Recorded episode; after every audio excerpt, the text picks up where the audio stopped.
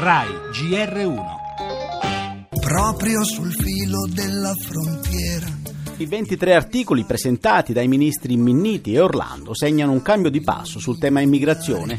Su quella barca troppo piena non ci possiamo ritornare. Dobbiamo drasticamente abbattere i tempi di riconoscimento del diritto d'asilo. Secondo aspetto, la possibilità di procedere alla utilizzazione, naturalmente volontaria e gratuita, di coloro che sono richiedenti asilo per quanto riguarda lavori di pubblica utilità. Trasformare sempre più i flussi migratori da un fenomeno irregolare e gestito da organizzazioni criminali in un fenomeno regolare. Pane coraggio ci vogliono ancora. Il capo del governo sprona Bruxelles ad agire per rendere concreta l'idea di una suddivisione del peso dell'accoglienza dei migranti sulle spalle di tutti i paesi dell'Unione Europea.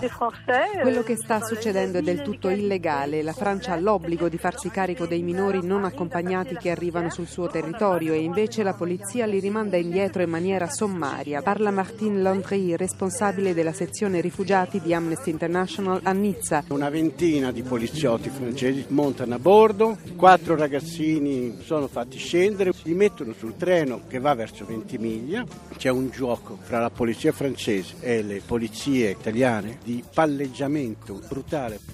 Trascinare le nostre suole. Un rimpallo di responsabilità che in questo caso equivale a un rimpallo di vite umane con tutte le conseguenze del caso. Nella testimonianza raccolta dalla nostra inviata, tutto il senso di uno scollamento tra le diverse politiche sull'immigrazione e di un'Europa su questo fronte ancora poco unita. E così il cerino resta nelle mani dei paesi di frontiera, tra i quali, lo sappiamo bene, c'è anche il nostro.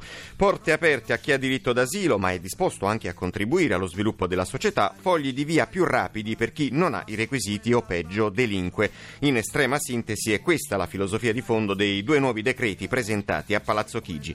Il possibile anello debole della catena, i rapporti con i paesi d'origine che rifiutano i rimpatri e, lo dicevamo, quelli con gli altri paesi europei.